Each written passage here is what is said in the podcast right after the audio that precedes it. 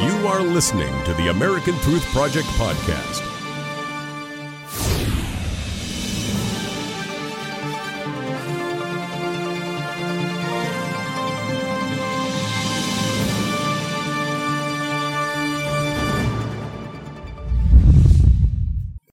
Welcome to the Truth Report. I'm Barry Nussbaum. Several weeks ago, when we did the Truth Report on the riot at Berkeley, I was hopeful that what the University of California allowed to happen on its campus on the day of the now infamous and canceled Milo Yiannopoulos speech would never be allowed to happen again. Well, as we all are now aware, my hopes were dashed as Berkeley, both on and off the University of California campus, has become protest central.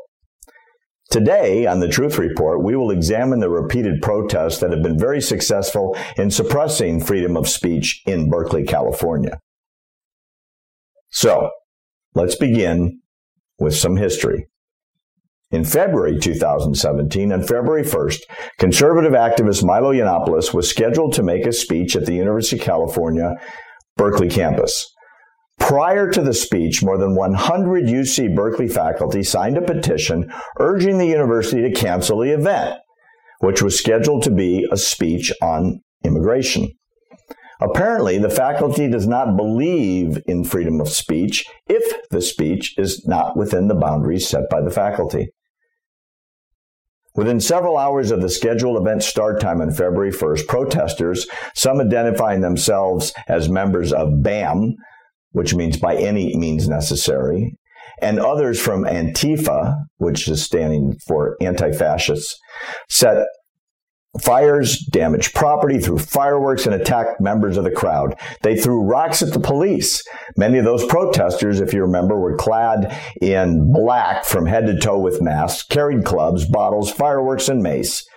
Within 20 minutes of the start of the violence, the Yiannopoulos event was officially canceled by the University Police Department due to security concerns, and protesters were ordered to disperse. But they didn't disperse. Rioting continued for hours, and the police did nothing, just as they were instructed to do.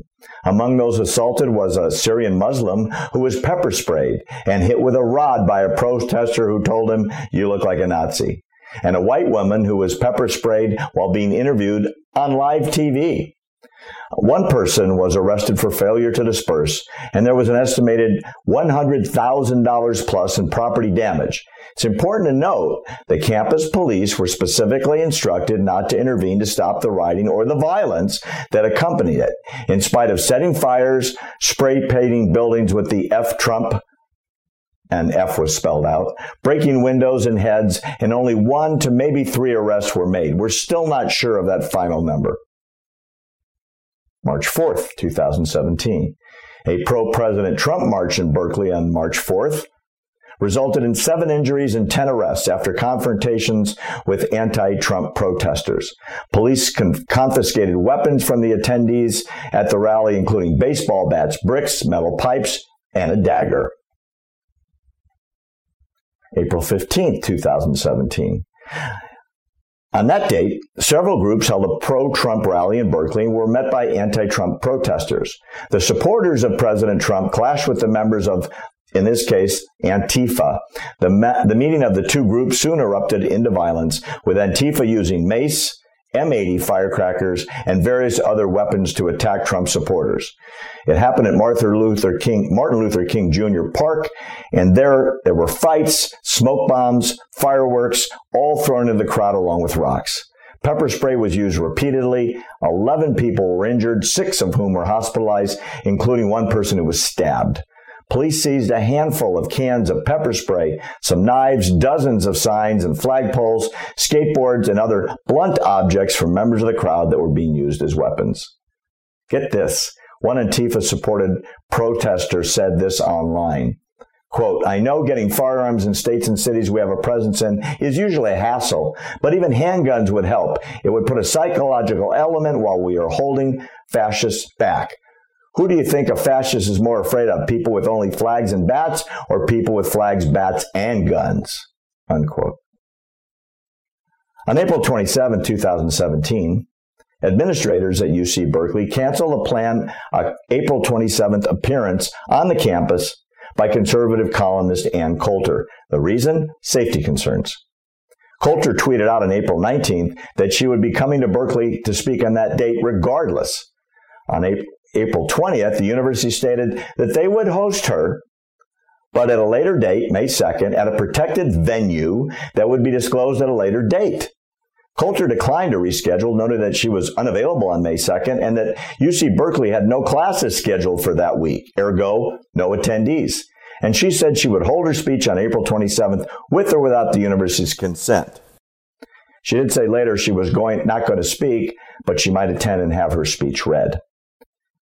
There was concern that the gathering would turn into violence based on social media feeds from militant left wingers and right wing activists abuzz with plans to proceed with their demonstrations. All about Ann Coulter Berkeley. The International Socialist Organization organized an alt right delete rally in the plaza. Another 150 people attended finally, with 70 police on duty to monitor the situation. There was also a freedom of speech rally at the park. And Gavin McInnes there read Ann Coulter's speech on the 27th, and it was on immigration. On this date, the demonstrations were relatively peaceful. Uh, there was a little tension. Two people were arrested, one for weapons violations and the other for drug possession.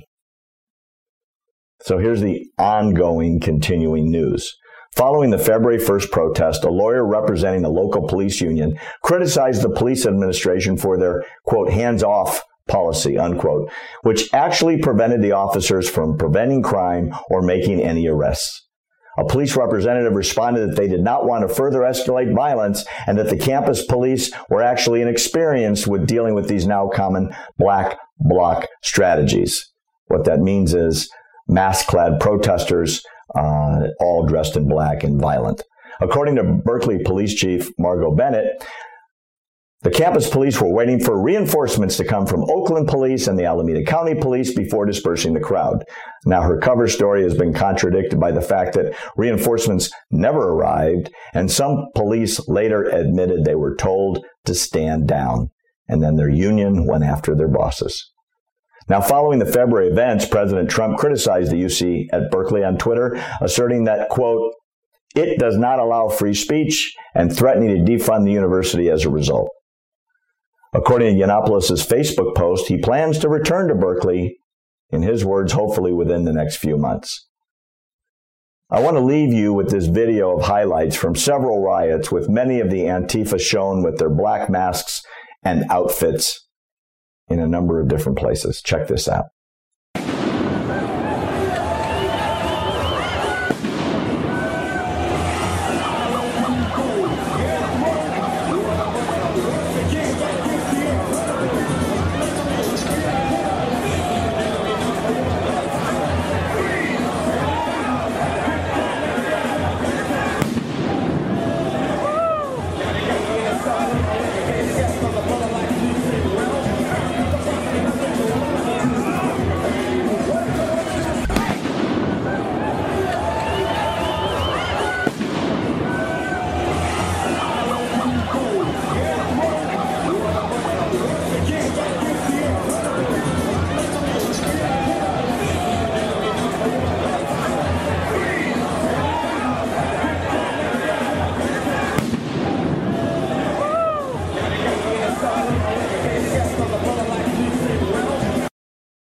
It's terribly disturbing that our cherished First Amendment, which protects the right of free speech, has clearly been suppressed and transformed into freedom from speech. If that speech is not okay with the faculty or the student body or their Antifa supporters in and around Berkeley, California, that speech is not protected. Stay in touch. We will be following up on this story, I assure you. You can write to me directly by sending me an email to barry at americantruthproject.org. And you can go to our website where you can sign up to be on our mailing list so you never miss an important episode. Remember, it's free. You can handle the truth. We intend to bring it to you. I'm Barry Nussbaum. Thanks for listening to the American Truth Project, a 501c3 nonprofit. Please subscribe to our podcast and follow us on our social media channels to stay plugged in to the truth. Go to americantruthproject.org and subscribe to our newsletter to stay informed on the latest news.